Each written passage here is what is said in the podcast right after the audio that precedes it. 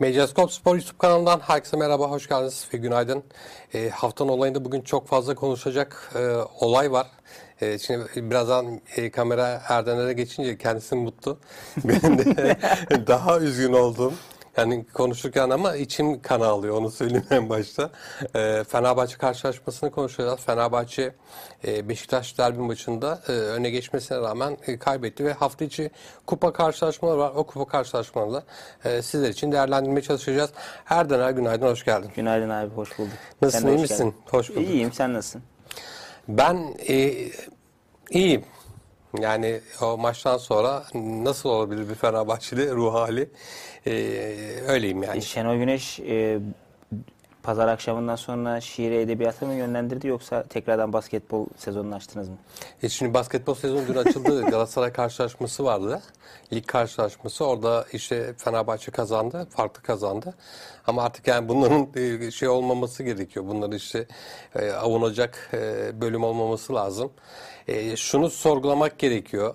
İşte sen e, karşılaşmada öne geçmişsin. Net pozisyonlar var değerlendirmemişsin. Bu net pozisyonları değerlendirmedin ve öne geçmene rağmen nasıl o kadar basit gol yiyorsun? Yani bunu Fenerbahçe Ümraniye Spor karşısında da aynı şekilde çok basit goller yedi. Adana Spor karşı Adana Demirspor karşısında da böyle çok basit goller yedi. Fenerbahçe için sezonun özeti basit goller yedik herhalde. Basit goller derken yani e, baktığında bu gollerin hepsine birbirine çok benzer goller. Evet. Ama işte burada temel hata üçlü savunma sistemi. İnat. Valerian İsmail de yapmıştı sezon başında hatırlarsın. Ya üçlü sistem de Erdem onu konuşuyoruz. Baktığında şimdi Joao Pedro diye bir oyuncu var. Tamam Batshuayi sakat. E, Joshua King'in sakat. Bunları getirdin. E, Valencian diyorsun ki şu anda ligde gol kralı. Hani gol kralı olması beni ne kadar etkiler ya da ilgilendirir? Çok fazla etkilemiyor ve ilgilendirmiyor onu söyleyeyim. Çünkü genelde penaltı atışları sonucunda golleri bulmuşsun. Yani sen bir Abu Bakar'ın performansını ya da bir Icardi'nin performansını bugüne kadar sergilememişsin. Tabii bir de hücum oynayan bir Fenerbahçe vardı. Özellikle Dünya Kupası arasına kadar inanılmaz derecede hücum attı. İleriye dönük oynayan bir Fenerbahçe vardı. E, öyle bir takımla ben de olsam ben de o kadar gol atarım açıkçası. Sen Beşiktaş'ı soracağım. Bir de Fenerbahçe tabii şunu bugün unutmamak gerekiyor. Basın toplantısı yapılacak. Ee, Fenerbahçe 2015 yılında bugün Nisan ayının 4'ünde e, Rize'de e, Rize dönüşünde maç e, dönüşünde otobüsü kur, kurşunlanmıştı. E, bununla ilgili halen bir e, faal ya da işte meçhul ya da işte meçhul kaldı. Çünkü e, bu eylemi gerçekleştiren insanlar halen bulunamadı. Fenerbahçe bugün bununla ilgili bir açıklama yapacaktır ama basın toplantısında büyük ihtimal e, ben Ali Koç'un yapacağını düşünmüyorum. E, Ali Koç'un basın toplantısı yapacağını düşünmediğimden dolayı ya yönetici ya da bir yardımcı yapacaktır diye düşüncem var. Ama bu olayın da büyük bir ihtimal artık yani e, failin bulunması gerekiyor. Türkiye hukuk devleti ise Türkiye işte e, bu tarzda eylemi gerçekleştiren insanları bulamıyorsa burada bir sıkıntı var.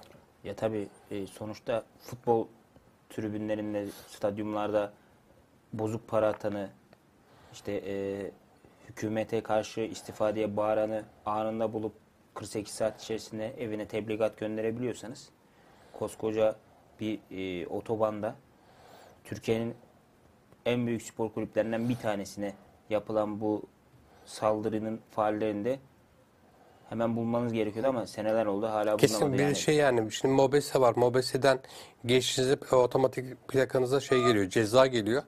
Orada şeye baktığında hani bulamıyorsun ya. Çevredeki illerin çıkışlarına, girişlerine, mahallenin girişlerine, çıkışlarına baktığınızda zaten bir sürü yerde kamera var. Nasıl oluyor, nasıl bulunmuyor? Çok ilginç. Erden maça dönecek olursak. Dönelim e, Beşiktaş e, ilk yani ilk o golü kalesine görene kadarki sürece bakmak gerekiyor. Golü gördükten sonra Wellington bir kırmızı kart e, gördükten sonra oyun dışı kalıyor. E, penaltısı çok fazla tartışıldı. İşte Arda'nın yapmış olduğu o geçtiği kişilerden sonra temas almadı. Temas almadan önce düştüğü söylendi. Onu da konuşuruz. Beşiktaş'ın oyununu nasıl buldun? E, Wellington çıktıktan sonra Beşiktaş daha niye etkili oynadı? Ya da işte orada Redmond girdi. 3 asist bir gol attı değil mi? Yani o kadar etkili olmasını Redmond'u neye bağlıyorsun? Beşiktaş'ın Kadıköy'deki tılsımı kırmızı kart görmesi. E, kırmızı kart görse ki son 3 Kadıköy galibiyeti de kırmızı kartlı 10 kişi tamamladı ve 4 gollü Ve yağmur. oldu. Yağmur da var evet. Bunlardan biri Rıza Çalınbay'la Koray Avcı. Herkes hatırlar 4-3'lük. Pankur'un kaleye geçtiği maçtır. Daha sonra Sergen Yalçın dönemi e, seyircisiz oynanan pandemi dönemiyle sezondaki yine e, 4-2 mi bitmişti o maçta? 4-3 ya da 4-2 bitmişti. Orada Josef'in mi Lemos'a yaptığı bir hareket vardı. Çok fazla tartışmıştı niye kırmızı kart olmadı diye. Yin- Yine Beşiktaş orada 10 kişi kalarak 4 gol atmıştı. Son zaferde ki Şenol Güneş'in de Süper Lig tarihinde Kadıköy'de aldığı ilk galibiyet oldu bu. E, Daha önce e, çeşitli takımlarda Kadıköy deplasmanına çıkmasına rağmen herhangi bir galibiyeti yoktu Şenol Güneş'in. Lig tarihinde özellikle belirteyim. Çünkü Türkiye Kupası'nda galiba bir Bursa Spor'la galibiyeti bulunuyor. Maça gelecek olursak ilk yarı özelinde Beşiktaş oyun Fenerbahçe'nin üstüne geleceğini e, çok iyi biliyordu. Yani Şenol Güneş çok iyi hazırlanmış ona. Evet. Çünkü kendi evindesin. Fenerbahçe açısından bakacak olursak kendi evindesin. Ee, olabildiğince hücum yapman lazım. Olabildiğince rakibinin üstüne gitmen lazım. Bunu da nasıl durdurabilirsin? Beşiktaş oyunu hafiften soğutarak. İşte Mert'in mesela topu aldığında yavaş hareketlerini gördük. Ee, defanstan e, top çıkartarak Fenerbahçe'nin aslında açıklarını kovaladı Beşiktaş ilk yarıda. Ama bunu da başaramadı. Top tutmakta zorluk çekti.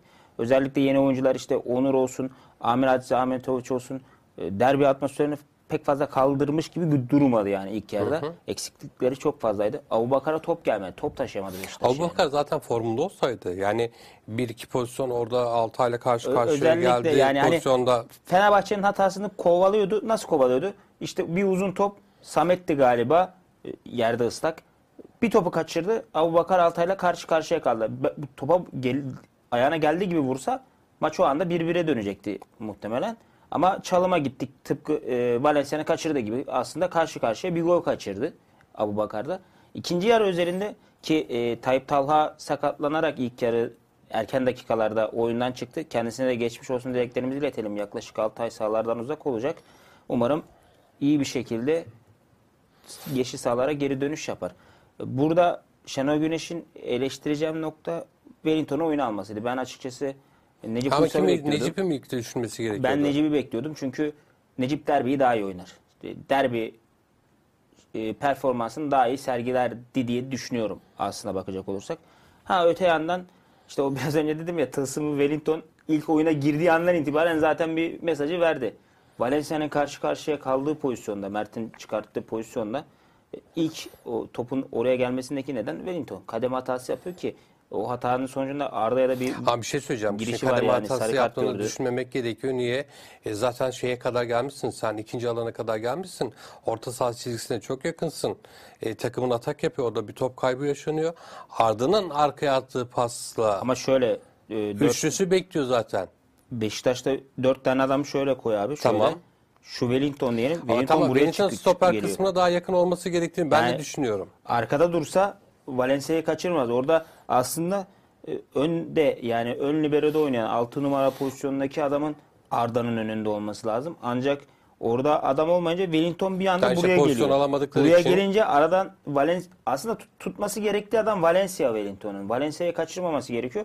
Orada da boşa çıkınca Wellington Arda'ya zaten bir e, pozisyonun devamında bir sarı kart gördü. İlk sarı kartı oydu. E, diğer taraftan da Valencia'yı karşı karşıya bıraktım. Valencia değil bence Batshuayi olsaydı o golü atardı. Çünkü Batshuayi'nin son vuruşlarda e, yetenekli olduğunu biliyoruz. Yani Oradaki kim olursa olsa biliyoruz. o Mert'in Ne- karşı karşıya kaldığı pozisyonda atması Ki, gerekiyordu. e, çoğu hatta benim yanımdaki arkadaşlar falan da hani Mert çık falan diye böyle bir tepki gösterdi ama yani orada zaten Mert çıksa yetişebileceği bir pozisyon değildi. Artı Valencia'ya geniş bir alan bırakacaktı. Orada da profesyonellik bence ön plana çıktı. Mert e, gayet iyi bir şekilde profesyonel davranarak orada kalesinden çıkmayarak en azından Valencia'yı üstüne çekti. E, alanı daralttığı anda da zaten topu kurtardı. Evet, evet açı daralınca da zaten Valencia tercih meselesinde solu tercih etti. Sağ taraf daha boştu. Yani orada işte e, kalecinin biraz daha Valencia'ya bence Mert'in Valencia'ya göre biraz daha profesyonel Tecrübesi Ve çok fazlaydı. Valencia'ya iyi çalışmış olması diyebilirim. Çünkü nereye vuracağını, nasıl vuracağını, ne yapacağını en Şeye benzemiyor çalışmış. mu? Fenerbahçe'nin e, yediği son iki golle aynı mantık değil mi sence? Yani işte bir tanesi Abubakar tamam e, şey Altay uzandı, topu çıkarttı. Orada hani belki ayağa bir müdahale olsaydı ki orada da bir penaltı olma O ihtimali bence çok penaltıya yüksek. gitti zaten muhtemelen Abu Bakar ama mesela Abu Bakar'ın yakaladığı pozisyonda açı daha genişti. Yani orada Altay üstündeydi. Yani ceza sahasının na- dışına doğru çıkmıştı. Açın genişti. Aşıttırma vurabilirdi. Ee, ondan sonra yani kaleye direkt vurabilirdi ki açın genişti. Ama e, Mert de Valencia pozisyonunda Valencia vurmadı, Mert de çıkmadı. Yani son ana kadar Evet. beklediler ve açı daraldı. Açı daralınca da Mert kurtarma şansı Şimdi, daha yukarılara çıktı. Erdem şurada istatistikler var. Ben bu istatistiklerin yanıltıcı olduğunu düşünüyorum. Çünkü Fenerbahçe işte baktı %65 oynamış. Ee, topa sahip olan Beşiktaş'ta %35'lik bir e, topla oynama istatistiği var. Gol beklentisi 3.77 Fenerbahçe'nin 1.02. Ee, Beşiktaş'ın buna baktığında e, tam tersi olması gerekiyor değil mi senaryonun? Burada maçın genelinde yüzde Tabii şöyle de hani yüzde Wellington- otuz da oynadı diyebiliriz Beşiktaş. ama, Ama Wellington'un oyun- eksikliğini koymak gerekiyor. ilk yarı Beşiktaş sahada yoktu. Evet. Ya dediğim gibi oyunu biraz daha soğutup bir Fenerbahçe'nin hatasını kovaladı. Ama olmadı. Evdeki plan çarşı, ça- çarşı uymadı yani. Ama ikinci yarı özellikle Wellington'ın kırmızı kart görmesinden sonra ki ilk yarı değişiklik yaptı hoca. Hücuma yönelik oyuncular aldı. Valencia penaltıyı kaçırdı. Daha sonrasında arkasından 4 dakika sonra 1-1'i yakaladın, 2-1'i yakaladın. Hoca geriye çekilmek yerine tekrardan hücum oyuncusu aldı. Yani ofansif yönü destekledi. Hani normal bir şartlarda Fenerbahçe deplasmanında ki derbideysen, bir kişi de eksiksen Ama %80 hocalar geriye çekilir. Bu Fenerbahçe'ye karşı olmaması gerekiyor. Bu Fenerbahçe şimdi sen 1-0 e, geridesin, 2-1 öne geçiyorsun. Yani ne olacak? E, Cesus'un oyuncuların gole ihtiyacı var. Arkadaki adamlar nasıl adamlar? Hepsi ağır adamlar. Yani işte Samet olsun, Serdar Aziz olsun. Samet zaten cebinde şeyle oynuyordu, sarı kartıyla oynuyordu. Pozisyonu ondan çok fazla birebir pozisyona giremiyordu. Abi şimdi bak Beşiktaş'ta Abu Bakar gibi bir adam var. Biz burada hep konuşuyoruz yani hani Icardi ne yapıyor? Kendine pozisyon üretiyor. Olmayan bir pozisyonu bir Evet. şekilde alıyor, çeviriyor, dönüyor. Bir şey yapıyor, vuruyor kaleye gol giriyor değil mi? Icardi'de görüyoruz. Abu Bakar da bunu yapıyor dedik. E o gördüğümüz şey ki üçlü savunma çıkacağını gördüğümde arkada Samet'le Serdar'ı gördüğümde ben dedim tamam Abu Bakar bunları yer. Belli yani. Ki Abu Bakar bana göre geldiğinden bu yana en kötü maçlarından birini oynadı. Çok Evet. iyi bir performans sergilemedi. Redmond'ın üst düzey performansı Abu Bakar'ı da iyi performans gösterdiği gibi gösterdi bize aslında. Yoksa Abu Bakar çok iyi performans sergilemedi. Özellikle kaçırdığı gol maç mağlubiyetle sonuçlansa bugüne kadar konuşuluyordu yani. Muhtemelen konuşulacaktı. Ama işte arkada bir Serdar Aziz var. Samet var ki Samet senin de dediğin gibi yani çok ağır bir adam. Abu Bakar gibi bir adam durdurma ihtimali yok. Po- En Tabii net ki. pozisyonu o verdi. Araya kaçırdığı pozisyonlar vesaire. Fenerbahçe yanlış çıktı bence. Bir de şey yani Cenk'in ve Abubakar'ın pozisyonda offside taktiği yanlış kullanıldı. Baktığında her iki pozisyonda da hem Samet'in ayağı hem de şeyin Serdar Aziz'in ayağı biraz önde olsa e, o işte pozisyon içerisindeki gol bir öncesi pozisyonda ayak arkadaydı yani ayak arkada. Evet yani onlar büyük ihtimal offside olacaktı. Hem offside yani üçlü defans oynayıp offside taktiği uyguluyorsun. Ama karşında işte e, daha bilinçli, daha işte böyle topa hakim olan e, oyuncular olduğunda e, kalende goller görüyorsun. Ve hani bu herkes Beşiktaş sezon boyunca Gezal'ın ayağına baktı. Gezal'ın oyundan çıktığı bir dönem içerisinde Ya Redmond, oldu ya. Redmond ama artı bir performans sergiledi. E tabi şimdi hani biraz önce Onur Amir'i dedik derbi atmosferini kaldıramadı vesaire ama e, Redmond'un da işte Premier Lig'de neden oynadığını bence derbideki performansıyla gösterdi. Hani tamam sezon içerisinde kötü sergilediği performanslar olmuştur. Beşiktaş'a niye geldi dendiği zamanlar bile oldu yani. Hatta önümüzdeki sezon Beşiktaş'ta kalıp kalmayacağı bile tartışmalara neden oldu. Ki ben de bence bundan sonra öyle bir tartışma olacak ki önümüzdeki sezonda Beşiktaş'ta forma giyecek.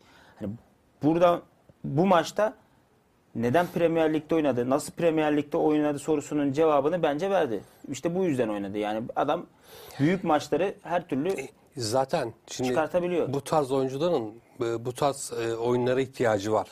Mesela sen işte arkası boş bıraktığın bir takımla karşı karşıya geldiğinde kimi kullanırsın? Gezal'ı kullanırsın, Rozier'i kullanırsın ya da işte Redmond'u kullanırsın. Masuako o kadar değildi ya da işte e, eskiden olsaydı Enkudu derdik mesela. Arkaya atılacak toplarda Altay'la birebir kalabilecek isim derdik ama Cenk onu ben çok fazla arattığını düşünmüyorum. İşte Fenerbahçe'de Cenk demişken Cenk takımın abiliğini yapılıyor, yapıyor, önderliğini yapıyor. Fenerbahçe'de ise baktığında sahada önder olacak kimse yok. Biz bunu milli takım için de konuştuk hatırlarsın. Yani milli takım maçında işte özellikle Hırvatistan maçında takımda abi diyebileceği takımı düştüğü Ayakta yerde tutacak, ayakta evet, tutacağı, yok. gaza getirecek. Ne bileyim işte yani e, her pozisyonda takımı savunacak bir abi kimliğinde bir oyuncu yoktu. Evet. Fenerbahçe'de de o var. Senin dediğin çok doğru abi. Yerli ol- olması gerekiyor. Yani yerli bir tane abi vasfında bir oyuncu olması gerekiyor. Onu Cenk Tosun çok iyi bir şekilde idare etti bana göre ki e, ilk golde de kafa vuruşu muazzamdı. E, bence Ya zaten Armağan çok fazla hatası var. Sen hani oyuncuyu önünde tutmaman gerekiyor. Arkandaki oyuncuyu önüne kaçırırsan e, bu şeyde karşı karşıya gelirsin. Yani inanılmaz zorluk bir derecesi yüksek olan bir pozisyonda kalende gol gördün. net. Ya Yani- abi, e, Cenk'ten başkası da o golü atabilir mi Vuruşu yapamazdı. Yani Ben de çok, aynı çok düşünüyorum. inanılmaz derecede güzel bir kafa vuruşuydu. Yani Şenol Güneş istediğini aldı. E, taktiksel anlamda zaten hani Fenerbahçe'nin bu tarz oynayacağını biliyordu. Ama şöyle bilmiyordu büyük bir ihtimal. Bu şeyleri yoktu işte. Benim takım e, yöneteceğim takım 10 kişi kalırsa işte penaltıdan ben kalemde golü görürsem e, Fenerbahçe'nin işte e, forvet hattının bu kadar başarısız ya da beceriksiz olacağını düşünmüyordu bana göre. Bence de yani sonuçta düşüneceği tek şey. Yani tüm Beşiktaşlar aynı şeyi düşünüyordu. Tüm Fenerler. Yani Fenerbahçe kendi evinde Galatasaray'da bir gün önce kazanmış. Ee, saldıracak yani. Allah ne verdiyse saldıracak. Sen bu baskının altından kalkmaya bakacaksın. Yani çünkü bir de bugüne kadar derbi kazanamamışsın. Onun da ba- baskısı var. E, şampiyonluk gidiyor bir taraftan. Gerçi Fenerbahçe ile oynandığında sıkıntı kalmıyor. Beşiktaş için kaybedecek bir şey yoktu aslında derbiye çıkarken. Çünkü Beşiktaş sezona havluda attı, geri işte potaya girdi vesaire. Bana göre hala şampiyonluk şansı çok yüksek değil Beşiktaş'ın yani çok zor. Ama e, Fenerbahçe öyle değildi. Fenerbahçe Galatasaray o aradaki puan farkını açmasını istemiyordu ve e, kaybettiği anda gördüğümüz protesto olabileceği, o bağların kopabileceği çok aşikardı. O yüzden Evet. Fenerbahçe'nin yüzde bir milyon kazanması gerekiyordu. Beşiktaş kaybetse de bir şey kaybetmeyecekti. Sadece üçüncülük şansı zora girecekti. Ki altında bir sıra altındaki Adana Demirspor'da Galatasaray kaybetti. Çok da fark eden Çok bir şey büyük yok şey yani. ka- kaybı olmayacaktı Beşiktaş'ın Beşiktaş'ın. kaybedeceği yok. Evet. Bir şey yoktu. Stresli olan Fenerbahçe'ydi. Bence biraz da e, Ya bu maçı bana göre şey yap olmaması gerekiyor. Fenerbahçe'nin hani stresli bir ortamda ya da stresli bir durumda olmaması gerekiyor. Bilmiyorum ben geçen bir onunla ilgili bir tweet attım. Yani sonuçta e, yönetim transferi yapıyor. Futbolcu çıkıp sefasını hani sefasını sürerken de o karşılaşmayı kaybettikten sonra senin benim gibi üzülmüyor mesela. Lan biz nasıl bir karşılaşmayı kaybettik. Tabii canım. Çıkıyor orada evine gidiyor arkadaşlarıyla bir kafeye ya da başka Kimisi bir yere gidiyor. gidiyor, Ha, gidiyor. yani burada cefasını taraftar çekince Sıkıntı bize oluyor. Yani mesela kimse şimdi Ali Koç'un yanına gidip ya biz başkan seni nasıl güzel yendik işte 4-2 yendik tarzında bir söylemi olmuyordur. Beni bütün Fenerbahçe şey beni bilen Fenerbahçeli olduğumu bilen bütün arkadaşlarım e, bir sürü şey söylüyor bana. Yani bunlarla karşı karşıya kalıyor Fenerbahçe 5 sezondur. Futbolcu bunları görmez abi. Futbolcu bunları görmüyor. Ama işte Fenerbahçe'deki en büyük hata her sene takımı yeni baştan kurmak. Ona da gelecek olursak, şimdi ben Fenerbahçe ayağını biraz değerlendirmeye çalışayım. Şimdi e, şeye bakmak gerekiyor. Fenerbahçe, e, Jesus zaten geçen konuşamamıştı. Kırmızı kart cezası olduğu için o tahkime gitmişti. Onun cezası iptal olmamıştı. E, sahada olmayacağı belliydi. Buna rağmen sen hani kadro kafanda şey, bellidir, şekillidir. Yani Mert Hakan Yandaş'ı kaç kez denedin? Hiç çok fazla denemedin işte. Mert Hakan Yandaş'ı kadroya almışsın. E peki baktığında milli takımda İsmail'in performansı nasıldı? Üst seviyedeydi. Aynen. Yani Fenerbahçe'nin Sevilla maçında İsmail'in performansı nasıldı? Üst seviyedeydi. Sen İsmail'i değerlendirmiyorsun. Onun işte yerine Arua'yı koyuyorsun. Ya da e, Pedro'ya 75 dakika sahada kalması için izin veriyorsun. Ha sonra diyorsun ki tamam Pedro bu çok fazla başarılıydı, yetenekli değildi. Serdar Dursun oyun alıyorsun, İrfan Can Kahveci oyun alıyorsun. İrfan'ın bir tane şeyi var, denemesi var. Mert çok güzel çıkarttı. Kesinlikle. Yani işte formda olan kaleci ya da işte gerçekten günde olan kaleci o tarz pozisyonlarda kalesini gole kapatıyor. Ve bu adam e, yakın bir zamanda ağır Çok bir büyük sakatlık, sakatlık geçirdi. geçirdi. Yaş olarak da yani Altay'dan 10 yaş daha büyük Evet. bir kaleci. Kimse bırak bu performansı sahalara geri dönebileceğini düşünmüyordu yani. O yaşta o sakatlığı geçiren bir kalecinin tekrardan forma şansı bulabileceğini kimse düşünmüyordu. Evet. Ama hakkıyla formayı aldı. İnanılmaz e, başarılar gösterdi. Ki bence e, o sakatlıktan döndükten sonra Ersin'den formayı aldıktan sonra Beşiktaş'ta Beşiktaş'ın çoğu galibiyetinde ismini Katkısı olan, altın kesinlikle. yazdırmış bir isimdir. Yani hani Beşiktaş hücumsal anlamda sıkıntı çektiği anlarda geriye düşmemesinin tek nedeni Mert Günok'tur. Şimdi ben bugüne kadar Ali Koç'un istifa etmemesini savunan kişilerden bir tanesi bendim. Hani bugün de olsa şu anda baktığımda sosyal medyada Ali Koç'un kimler tarafından istifası istendiğini gördükten sonra yine diyorum ki istifa etmesin. Şunu yapabilir. Güven oynamasına gidebilir. Tekrardan başkan olmak istiyorsa tekrardan işte başkanlık adaylığını açıklar. Bu seçimlerde ya rakip çıkar mı çıkmaz mı bilmiyorum. Tekrar işte bir başkan seçimi olur. Orada tekrar Ali Koç seçilirse de e, başkan olur diye düşünüyorum. Ama transfer politikasına baktığımızda Cesus'un getirdiği oyunculara baktığımızda hiçbirinden Fenerbahçe şu anda faydalanmıyor. En son Osterwolde geldi. Şimdi Parma'nın e, Parma İtalya Ligi'nde ikinci takım. aldığın oyuncular da oynadığı takımlara bir bakalım. Yani e, Fenerbahçe'nin futbol aklı kim? Nasıl bir futbol aklı var? Her şeyi geçtim. Ben sadece şuna bakacağım. Şimdi Batshuayi nasıl aldı Fenerbahçe? E, Wolverhampton'a gidecekti. Evrakları yetişmedi. Evraklar yetişmedi. Batshuayi açıkta kalacaktı. Fenerbahçe ile imzaladı. Doğru mu? Evet. Eğer imzalasaydı Wolverhampton'da Fenerbahçe kimi getirecekti? senin e, yani transfer sürecin, transfer çalışmaların, transfer planın bu mu? Ya şunu bakın Fenerbahçe Futbol aklı yok yani. İşte bir Fenerbahçe taraftarı olarak bunun kesinlikle ön plana çıkması gerekiyor ya da bunu bulunması gerekiyor. Başşuay'ın transferinde imzası olan kulübe işte e, transferinde katkısı olan kimse Fenerbahçe'ye zarar veren kişi odur. Ya işte bak Bat Bat Batshuayi bir senin transfer planın olması lazım. Yok işte Österwolde'yi getirdin. Niye Tamam getirdin? mı? Aldığın oyuncuların oynadığı takımlara bakalım. Oynadığı takımlarda gösterdiği performansa bakalım. Şimdi bir de Galatasaray Beşiktaş'ın aldığı futbolculara bakalım. Beşiktaş Birebir katkı sağlayan isimler. Beşiktaş %80'i Premier Lig'den aldı oyuncuları. Evet. Galatasaray'ın aldığı oyuncular belli. Icardi'si Paris'ten, Zaniolo'su Roma'dan, Osu Porto'dan bilmem neyi şeyden yani hani Avrupa'nın büyük kulüplerinden oyuncu aldı Galatasaray. E Beşiktaş'ta Premier Lig'de forma giymiş oyuncular. Şimdi Erden abi. Fenerbahçe şunu Fenerbahçe yapıyor. oyuncu alıyor. Tamam. Parma'dan oyuncu Pa- Parma Crespo geldi. Portekiz'in ikinci liginden geldi. ne tam kötü diye demiyorum. Crespo iyi oyuncu bana Ama göre. işte Fenerbahçe Ama yok abi bir- Fener, sen Anadolu kulübü değilsin yani. Fenerbahçe şampiyonla oynamak istiyorsan Portekiz Tamam ikinci işte. liginde oynayan oyuncu seni şampiyon yapamaz. Şimdi Fenerbahçe'nin akıl mantığı şu. E, ekonomik anlamda kulübü işte nasıl düzeye çıkarttım diye düşünüyor büyük bir ihtimal. Crespo'yu ben 2 milyona getirdim. Sattım 15 milyona. Ferdi'yi işte 5'e getirdim. Sattım 15 milyona. Osayi'yi şu kadara getirdim. Sattım buna. Ama şimdi sen bunları satıyorsun da e, taraftarın kaç sezondur şampiyonluk görmüyor? Yani şimdi Fenerbahçe taraftarı neye hasret? Şampiyonluğa hasret. Tamam onu satıyor, onu para kazanıyor. E, Samet gibi bir adama da 6 mı 7 mi ne? 7 milyon yani, verirler. hani fahiş fiyat veriyorsun. Sen Kim Min-jae'yi ne kadar sattın abi? 5'e mi sattın? Yani komik bir rakama sattın. E gittin e, Samet'i aldın 7 milyona. Osterwolde'ye verdin bilmem kaç milyon euro.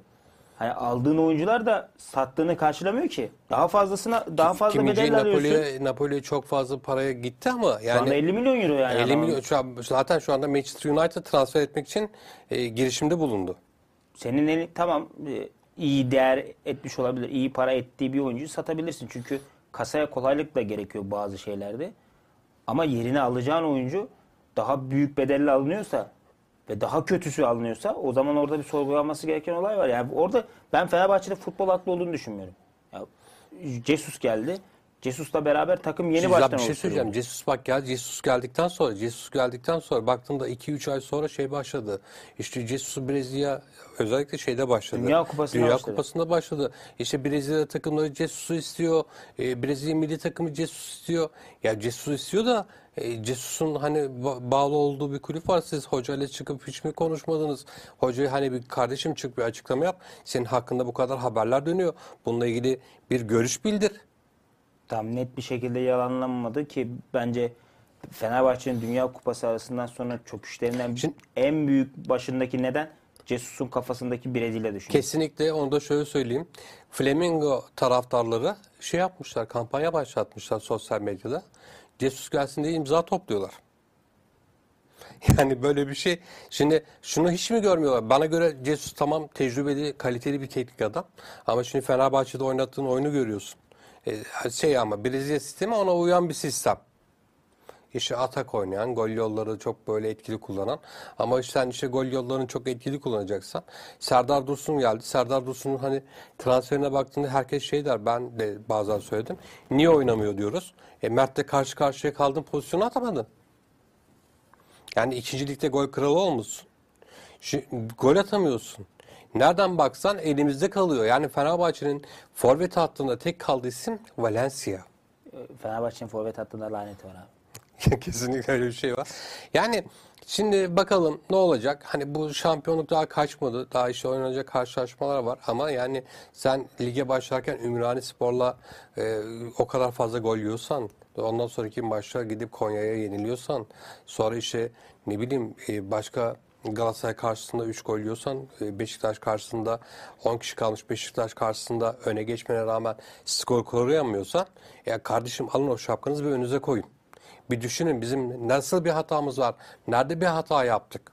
E o zaman hani e, taraftarlar sana bağırırsa da kimse kusura bakmasın yani Ali Koç istifa yönetimi istifa diye bağırırlarsa da e, düşünmen gerekiyor. Yani biz tamam hani Fenerbahçeli taraftarlar olarak ilk dönemlerde destek verdik. Desteğimiz devam etti. Yönetim kurulu oluşturdun. Fenerbahçeli e, üyeler seni seçti. Yani baktığında e, şampiyonluk yok. Fenerbahçe'nin en büyük hasreti şampiyonluk.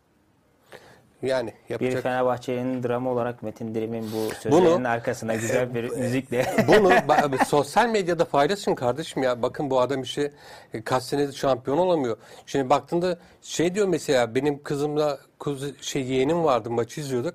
Ya baba diyor bizim sınıfta bu kadar işte Beşiktaş var, bu kadar Galatasaraylı var. E, Biz gittiğimizde bize dalga geçecekler diyor. Yani sırf burada Fenerbahçe e, futbolcular mağdur olmuyor.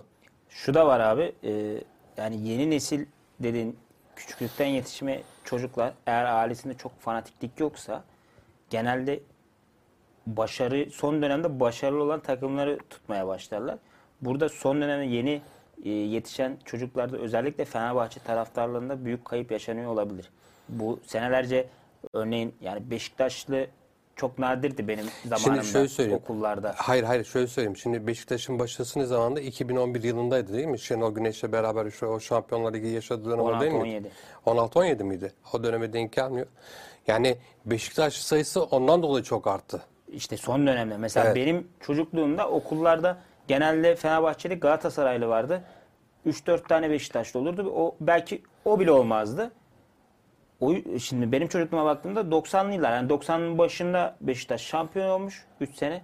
Ondan sonra e, Beşiktaş uzun süre 100. yılına kadar şampiyonluk görmemiş. Yani benim neslimde yetişen çocuklar Beşiktaş'ı tut- tutmazdı yani çünkü başarısı yok. Yani çocuk çocuk haklı yani ne olacak? O, da, o dönem işte Galatasaray UEFA kupasını almış. Fenerbahçe işte ba- belli başarıları var falan. Ama Beşiktaş'ta bir şey yok. Şimdi son döneme gelelim aynı şey Fenerbahçe için geçerli. Yaklaşık 10 senedir şampiyonluk. 10 sene oldu mu? Yani olmak üzere. 10 sene diyelim. 10 se- şimdi 10 sene önce doğan bir çocuk Fenerbahçeli olma imkanı eğer aileden değilse yok yani olmaz. Ya bak geçen gördüm e, sosyal medyada gördüm yine o paylaşımı. O bir tane kupa vardı. Oyun kupası. E, Şeytan kırmızı evet. rüşveti. O diyor ki işte bu kupa müzeye girdikten sonra yani paylaşan Fenerbahçeli arkadaş bu kupa müzeye girdikten sonra Fenerbahçe'nin bir başarısı yok diyor. Yani şunu da insanlar tekrardan baktığında ya Az Yıldırım başkan diyor Az Yıldırım ya bir şey söyleyeceğim. Süreç zaten Az Yıldırım'ın şampiyon olmamasıyla ya da şampiyonluk yaşamamasıyla başlayan bir süreç. Sonrasında aynı şekilde işte 5 sezon 4 sezon Az Yıldırım'la yaşadık. 5 sezonda Ali Koç'a yazıyor. Yani 9 sene 8. 10. seneye gireceğiz. Yani geçmişe gidip işte Az Yıldırım'dı ya da İsmail Kartal'dı. Fenerbahçe'nin artık bunlara ihtiyacı yok. Fenerbahçe'nin içi daha böyle düzgün bir işleyişe sahip olması gerekiyor. Daha böyle e, mantık çerçevesinde hareket etmesi gerekiyor. Tamam sen futbol satacaksan al futbolcunu. 3 tane öyle alıyorsan 4 tane de kariyerli oyuncu al. Ne diyeyim abi? Ya her neyse. Ha, ha, ha. Haklıysan nasıl buyur Her kameralar neyse. sende. Ee, çok şey yapmayalım. Ee, umarım hani bir Fenerbahçe taraftarı olarak bundan sonraki süreç içerisinde bu tarz e, olaylar yaşamayız ya da işte ne bileyim yönetim e, Sayın Başkan e, kendi yönetici arkadaşlarıyla konuşur. E, bununla ilgili bir açıklama yapar. Birazdan Beşiktaş'ı tekrardan konuşacağız. Neden konuşacağız? Bu puan konuşulduğuyla ilgili TFF bir açıklama yaptı. Ama ondan önce sizden bir beklentim var. Programı beğenirseniz, programı tavsiye ederseniz, programa yorum bırakırsınız. Programı takip edip ve bildirimleri açarsınız. Medyaskop TV de takip edersiniz. Bizi çok mutlu etmiş olursunuz. Sevgili Erdener, e, Fenerbahçe maçından sonra Türkiye Futbol Federasyonu'nun yapmış olduğu bir açıklama var. Ee, geçmiş yönelik, dönelik mi ya da yönelik mi bir açıklama yapmış. İşte zamanında bunlar bunlar olmuştu. Ee, bu şekilde devam etmişlik tarzında. Açıklama neden derbi maçından sonra yapıldı? Onu sormak istedim. Açıklama yapıldıktan sonra çoğu Beşiktaşlı arkadaşımız şey istedi. Türkiye Futbol Federasyonu'nun istifasını istedi. Şimdi burada konuştuk mu hatırlamıyorum ama konuştuk muhtemelen. Derbiden sonraya bırakacaklar gibi bir şey konuşmuştum ben. Yani yine derbiden sonraya bırakıldı. Çünkü bu ligde eğer Beşiktaş kaybetseydi, Beşiktaş saf dışı kalsaydı bu açıklama böyle mi olurdu? Herkesin kafasında soru işareti. Bence. İkincisi Federasyon Başkanı Beyefendi e, sezonun başında daha önce böyle masa hatırlarsın masa yumruklayarak Beşiktaş Başkanı'na hedef göstermişti. Yani onu ima etmişti. Ama ben öyle demedim falan filana geldi de Sayın Çebi'nin açıklamalarından sonra bir toplantıda masaya vurarak böyle bir hat bildirme tarzında bir söylemde bulunmuştu. Dünkü açıklamasında da işte ortalığı karıştırmaya yönelik açıklamalar işte vesaire gibi bir serzenişte bulundu. Ya bence e, fiziksel hareketlerine, ağzından çıkan laflara bir federasyon başkanının dikkat etmesi gerekiyor. Beşiktaş taraftarını bir kere öncelikle taraftarını, cami, camiayı karşısına almaması gerekiyor. İkinci falsosu oldu. E, ciddi anlamda Beşiktaş taraftarının tepkisi bu yüzden aslına bakacak olursak. Ve derbinin hemen ardından böyle bir şey yapması e, tabii kafalarda soru işareti oluşturuyor. Kendisinin daha önce verdiği açıklamalar da var. Galatasaraylı olduğu, Galatasaray daha öncesinde Galatasaray taraftarı olduğu vesaire yönelik. Ya Gaziantep Başkanı'yken bile o açıklaması vardı zaten. Yani yöneticisiydi, ne de delegesiydi Galatasaray'ın. Ben daha önce Galatasaray taraftarıydım deyip Galatasaray formasıyla eski e, başkanlardan bir tanesine çiçek verirken Galatasaray Spor Kulübü'nde işte e, Nefs Stadyumunda olduğu fotoğraflar vesaire bir sürü şey var. Hani tarih çekersek çok fazla şey var. E, böyle bir insanın rakip cami rakip olarak görüp de Beşiktaş'ı veya X bir kulübü karşısına alması kendi açısından çok büyük hata olur ki ben kendisini kayla almıyorum açıkçası. Çünkü e, bir programda Candaş Tolga programında kendisine sorulan telefondaki baylok e, sorusuna benim haberim yok özel kalemim yüklemiş cevabını veren kendi telefonundan haberi olmayan sözde bir insana ben kayla almıyorum. E, bir hiçbir Beşiktaşlı almasın bence. Evet yani ben açıklamanın ben de yanlış hani zamanlaması olarak yanlış olduğunu düşünüyorum. Çünkü şey diye düşünülüyor hani işte şurada bir galibiyet alındı. Güzel bir işte şu anda kimsenin morali bozuk değil. Ben bu açıklamayı araya sıkıştırayım. Kimse tepki vermez tarzında bir düşüncesi Niye var. diyor. ortamı bozuyorsun abi? Yani tam Beşiktaşlar şampiyon olacağız diye kendini parçalamıyor. Belli Beşiktaş'ın e, sezon başından beri gösterdiği performans ortada. Ben hala diyorum Beşiktaş'ın şampiyonluk şansı çok yüksek değil, düşük. Ama bir derbi galibiyeti alınmış ki bana göre tarihi bir galibiyet. Bırak insanlar onun şeyini yaşasın, sevincini yaşasın. Hemen neden hedef odağı sen olma, olmalısın? İnsanların derbi sevincini niye kursağında bırakırsın? Veya bunu neden derbi öncesinde açıklamadın? Ki benim beklediğime geldi. Yani ben de hat- çok net söyledim ya Beşiktaş kazanırsa ki derbiden sonra açıklanan Beşiktaş kazanırsa bu puan olayı tamamıyla net bir şekilde kapanır. Vermezler. Şimdi şu bağlamda Beşiktaş'a bu puanları verse Beşiktaş Galatasaray'la kafa kafaya girecek. Vermeyecekler. Evet. Ama Galatasaray aynı durumda olsaydı Galatasaray verirler miydi? Bunun Ha, ben kimse şeyi düşünüyorum işte. sevgili Erdoğan. Ben halen şunu düşünüyorum. Mesela bu fiksür çekildiğinde ya da işte bu e, olaylar e, olacağı belli olmadı. Çünkü belli değildi işte deprem olacaktı, takımlar çekilecek tarzında. Bu olaylar zaten belli değildi. Hani buna istinaden belki fikstür tam tersi de olabilirdi. Olabilirdi. Yani işte bunları Fikstür şanssızdı. Buna Ha, bir şey diyemem. bunları öngöremediğimiz için Şu var, şu var ama e, burada Beşiktaş yönetiminin büyük bir hatası var. Dün e, Aygün Özipek'te de konuştuk bunu. Ben de daha önce bir Beşiktaş yöneticiye sormuştum. Cevap alamadım. Cevap alamamın nedeni de şu. Bu karar ne zaman alındı? Depremin ikinci, üçüncü günü. Sayın e, Büyükekşi de alelacele bir karar değildi falan diyor. Alelacele ikinci, üçüncü günü de almazsın yani aldın. Hani e, Sayın Çevi radyoda konuyla ilgili bir açıklama yapmıştı. Ben dahil herkes tepki göstermişti. Hatırlarsın. O dönemde eğer bu açıklamayı radyo kanallarından yapmayıp Beşiktaş tahkim kuruluna başvursaydı elinde güçlü bir neden olacaktı. Tahkimden döner dönmez ayrı bir şey. Ama e, TFF kararı aldıktan bir, sonra bir hafta içerisinde takımların tahkime başvurma süresi var. Beşiktaş bu süre içerisinde başvuru yapmıyor. Bu süreyi kaçırıyor. Kaçırdığı için de elinde herhangi bir şekilde bunu savunacak belge yok. Ben bir yöneticiye yazdım. Resmi olarak başvurunuz var mı diye. Cevap hala gelmedi. 11-12 gün oldu. Hala cevap gelmedi. demek öyle bir başvuru yok o Resmi zaman. başvuru o bir haftalık süreçte yani deprem Sayın Çebi'nin konuştuğu, konuştuğu günlerde tepki hiç konuşmasaydın, tepki de çekmezdin. Arka taraftan sen yazılı başvurunu tahkim kuruluna yapsaydın bu konuyla ilgili dediğim gibi yani reddedilir ya da olumlu karşılanır. Orası ayrı bir şey ama elinde güçlü bir belge olacaktı. Sen buradan Avrupa İnsan Hakları Mahkemesi'ne kadar gidebilirdin Evet. resmi şekilde başvurun olduğu için ama süreyi kaçırdığından dolayı da ne yazık ki elinde herhangi bir şekilde e, Beşiktaş'ın resmi yazılı bir belgesi yok. Evet. E, Erdem bugün kupa karşılaşması var. E, Türkiye Kupası'nda çeyrek finalde Ankara Gücü ile Trabzonspor karşı karşıya gelecek. Ama bizde kupa karşılaşması varken İngiltere Premier Ligi hafta içi mesaisine çıkıyor. Chelsea Liverpool maçı var mesela.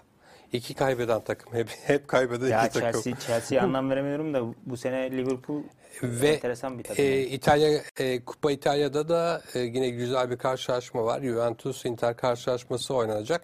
E, Ankara Gücü Trabzonspor maçı ne olur? Trabzonspor biliyorsun hoca değişikliğine gitti. Başkan değişikliğine gitti. E, ne olur? Trabzonspor sezon sonuna kadar e, artık bence Trabzonlular oyuncular da taraftarlar da artık sezon bitsin de Yolumuza bakalım mı diyorlar? Trabzon sokaklarında da Trabzonspor konuşmak yasaktır afişleri falan asılmaya Ya başladı. zaten bir şey söyleyeceğim. Şunu söyleyeyim. Şimdi Kayseri maçı gerçi inanılmaz güzel maç oldu. Premier Ligi maçı tadında oldu. Ben ilk yarı izledim. ikinci yarı Premier Lig'e geçtim. Arsenal Evet. maçı vardı o Ta, işte tam işte Premier Ligi kaçırmışsın. Ee, e, çok güzel bir karşılaşma oldu. Ee, Kayseri 4-3 kazandı. Ama bunu hiç kimse konuşmadı. Bakın yani işte geçen sezonun şampiyon Trabzon işte Kayseri'den 4 tane gol yemiş. Şöyle oynanmış, böyle oynanmış, şu kadar pozisyon. Ne konuşuldu? Fenerbahçe'nin muhalibiyeti konuşuldu. Çok ilginç. Yani ben geçen bir şey dedim. Abi sen bize kafa mı vuruyorsun diye sosyal medyadan yazmışlar. Dedim ki ne olursa olsun Fenerbahçe yenilse de yense de bu ülkede gündem olan tek takım dedim. Ondan sonra öyle tepkiler aldım. E, yarın ise Erdener Galatasaray e, İstanbul Başakşehir ile karşı karşıya gelecek. E, biliyorsun ki ligde e, Galatasaray 7 tane, 7 e, tane daha atsın. 7 tane atmıştı. Ama ben Galatasaray'ın son maçtaki performansını çok beğenmedim. Mişi o uzaktan Adana at- Demir Spor ya son maç özelinde değil de son bu aradan sonra çıktığı maçlara bakacak olursak bireysel performanslar kurtarıyor Galatasaray. Evet. Ama e, Kasımpaşa maçında ofansif yönde biraz daha durağandı. Adana Demir maçında bence rakibin de ofansif yönü güçlü olmasından ötürü e, hareketli bir maç seyrettik. Orada da yani son dakikalarda yine bireysel Peki performanslar şey, kurtardı şeyi de sorayım sana. E, biliyorsun ki Başkan Dursun Özbek şey demişti. E, biz e, maç bittikten sonra konuşuruz ya da lig bittikten sonra konuşuruz demişti. E, ama maçın arasında e, biliyorsun ki sosyal medyada ya da sosyal hesaplardan, resmi hesaplardan paylaşımlar yapıldı. Ve karşılaşma Galatasaray adına sonuçlandı. Ve karşılaşma çok fazla tartışıldı. İşte e, verilmeyen iki tane e, net iki tane kırmızı kart pozisyonu var söylendi. İşte hakemler bunların böyle olduğunu dile getirdi. Ne oldu? Hani bu açıklamaya TFF nasıl izin veriyor? Maç arası maç oynanırken. Yani söylemlerle yapılanlar bir değil. Ben benim anlamadığım tek nokta bir takım bu kadar mağdur olup nasıl bu kadar başarılı olabiliyor? Ben anlamıyorum yani. Anlayan Evet. varsa yazsın. Ben anlamıyorum. Bu kadar mağdur olup da bu kadar başarılı olan bir takım olamaz. Bu kadar mağdur ediliyorsan senin efsane derecede başarısız olman lazım. Ama başarılıysan mağdur olmuyorsundur. Her maç mağdur olamazsın. Ve şey vardı, sosyal medyada gazeteci arkadaşlar Lale Ortay'la ilgili çok fazla paylaşımlar vardı. Ee, ben sana katılıyorum. Hani burada baktığında e, hakemi baskı altına almak mı vardı? Çünkü hakem ne olursa olsun soyunma odasına girdiğinde teknolojik bir dönemde yaşadığımız için e, ben hani bakmıyordur diye düşünüyordum. Belki içeri şey sokmuyorlardı işte telefonunu sokmuyorlardı diye düşünüyorum ama e, tamamen farklı bir maç izledik. Allah sonumuzu hayretsin diyeceğim de yani ben hala aynı noktadayım. Ama e, takımlar bazında da Beşiktaş da mesela devre arasında tweet attı. Artık son moda e, herhalde bundan sonra göreceğiz. E, maçların devre arasında e, sosyal medya paylaşımları olacak kulüplerin. Bakalım nereye Yani kadar bir şey gidecek. söyleyeceğim. Şimdi Beşiktaş bu tweet'i attı. 1-0 gerideyken attı değil mi? E 4-2 kazandı. Galatasaray da aynı şey yaptı. Ha tamam şey demek ki böyle bir şey yokmuş. Oynarsan alırsın ama tabii ya ben hakemlerin performansını konuşmuyorum artık abi konuşacak bir şey yok. Hakemler zaten başka eller var ben biliyorum da. Ya inan, inanıyorum da gördüğüm görmesem de duyduğuma da inanıyorum artık. Yani bazı eller var bu ligi dizayn ediyorlar bir şekilde. Ya öyle ya böyle. Vardaki adam, sahanın ortasındaki adam, kenardaki adam bir şekilde dizayn ettiriyor yani. Ya da başka bir yerde oturan adam. O yüzden hakemleri konuşmuyorum ama e, bir takım mağdur oluyorsa başarılı olma im- ihtimali yok. Evet. Bir şekilde indirirler yani. İstediğin 10 puanın önünde olsan mağdur oluyorsan bir şekilde indirirler. Ama hem mağdur olup hem de bu kadar başarılı olma imkanı yok. Bunu sadece Türkiye'de yaşıyoruz. Ki artı Lale Orta konusunda da ben hala söylüyorum. Lale Orta gittikten sonra yarın Metin Dirim gelirse Metin Dirim de 3 hafta sonra Tabii ben bir şey söyleyeceğim. İşte Tabii burada Fenerbahçeli olduğum bilindiği için direkt istifaya çağrılacak. Fark etmeyecek, fark etmeyecek abi Kesinlikle. yani. Şimdi Galatasaraylar Lale Orta'ya Fenerbahçeli diye istifaya davet ediyor. Mehmet Büyükekşi de Galatasaraylı. Evet. Şimdi o zaman Mehmet Büyükekşi'ye niye laf yok? Daha önce Yıldırım Demirören Beşiktaş başkanı olarak federasyona geldi. En büyük yeter diyen insanlardan biriyim yani. Biraz yani hani şey de olmak lazım. Ne denir ona? Ee, objektif de olmak lazım. E, Tarafsız Lale olmak Ortaya lazım, Fenerbahçe e, yöneticisinin üniversitesinde çalışıyor. Fenerbahçeli. Ali Koç'u çok seviyormuş. Onunla ilgili tweetleri beğenmiş vesaire diye istifaya davet ediyor Galatasaray değil mi? Çünkü Galatasaray bir düşmanlık beslediğini Düşünüyor. öngörü, öngörerek. Sayın Federasyon Başkanı da Galatasaraylıyım diye yaptığı açıklama var. Formalı şey var, fo- fotoğraf var dedin. O zaman Lale Orta'yı istifaya davet ediyorsak Büyükekşi'yi de istifaya davet Evet. edelim. Niye Büyükekşi hakkında herhangi bir şekilde istifa çağrısı yok? Ki Lale Orta'yı oraya getiren ben değilim. Büyükekşi. Evet. Federasyon getiriyor yani. Ee, İspanya'da e, El Clasico var Erdem. Senin de e, beğeneceğin bir Yine mi? karşılaşma. Barcelona Real Madrid'i evet Kupada. kupada karşı karşıya gelecekler ama yarın karşı karşıya gelecekler onu da söyleyeyim. Ligde Barcelona yenmişti. Ve tabii ki e, ya bir sonraki gün e, Fenerbahçe Kayserispor'la karşı karşıya gelecek. Bu karşılaşmanın da şöyle bir şey var. E, Fenerbahçe taraftarlar sosyal medyada İl Güvenlik Kurulu'nu şey çağırıyor. Stada Fenerbahçe taraftarını evet. almayın. İlgili şey Kayseri Spor taraftarını stada almayın tarzında Bence e, en büyük tehlike Fenerbahçe taraftarını stada almak kesinlikle. Kendi hatlarına bir beyanda bulunmaları gerekiyor Fenerbahçe Yani taraftarı. çünkü e, bana göre ben hani stat dolar mı bilmiyorum da dolarsa muhtemelen çoğu gelen de protesto için gelecektir. Hem başkan hem futbolcuları. Evet. Son olarak da kendi adıma şunu söyleyeyim. Biliyorsunuz ki şey yaz 48-49'a geldi. Bu EYT kapsamında biz de şey olduk. e, EYT kapsamında e, EYT'den yararlanacak kişilerden bir tanesi de ben oldum. E, ve hani bir ay geçti. Aslında araya tabii kötü olaylar girdi. Onları katmıyoruz. Başvurudan sonra bir ay geçti. Ya kardeşim siz bu evrağı bekleteceksiniz. Gelecek ya da işte gelen evrak beklemede yazacaksa bizden niye başvuru aldınız? Gerçekten yani şu anda baktığımda benim çevremde benimle yaşıt olan insanları sorduğumda emekli olan kimse yok. Yani böyle bir şey yok. Bunun umarım bir şekilde düzelmesi gerekiyor. Gerçekten hani ben kendi adıma söylemiyorum da e, işinden ayrılan sadece gelir kapısı olarak emekli alacağı, emeklilikten alacağı parayı düşünen insanlar var. İşte kirasını ödeyecek ya da ne bileyim elektriğini suyunu ödeyecek çok fazla insan var. Bu insanların mağdur edilmemesi gerektiğini düşünüyorum. Bununla da ilgili e, İşe Çalışma Bakanlığı mı yapar ya da ne bileyim başka bir yer mi yapar, hazine mi yapar bilmiyorum ama mutlaka bu insanların e, bu sorunun çözülmesi gerekiyor. Erdener ağzına sağlık. Sağ ol abi. Teşekkür ederim. Rica ederim. Cuma herhalde burada olmayacağım. İzmir'de bir turnuvaya katılacağım. O yüzden burada değilim.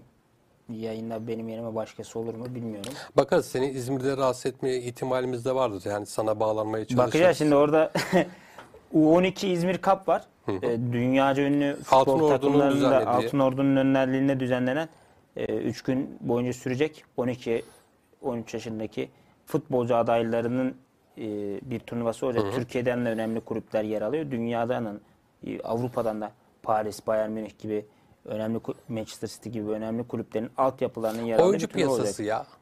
Çok önemli bir turnuva. Ben de 3 gün boyunca orada olacağım. Umarım güzel bir şekilde e, İzmir havası alır geliriz artık. Peki teşekkür ediyoruz. Ağzına sağlık. Evet biz herkese ben şöyle söyleyeyim. Herkese bir buradan teşekkür ileteyim. Senin adına da. E, bizi izleyen herkese teşekkür ediyoruz. E, programa beğeni bırakırlarsa, yorum bırakırlarsa, tavsiye bırakırlarsa, e, arkadaşlarına ya da e, sevdiklerine programı tavsiye ederlerse e, ederseniz bizi çok mutlu etmiş olursunuz. Bir sonraki programımız Cuma günü sevgili Erdener yok. İzmir'den bağlanacak belki. Hani bağlanmaya çalışacağız. Cuma günü görüşmek üzere. Şimdilik hoşçakalın.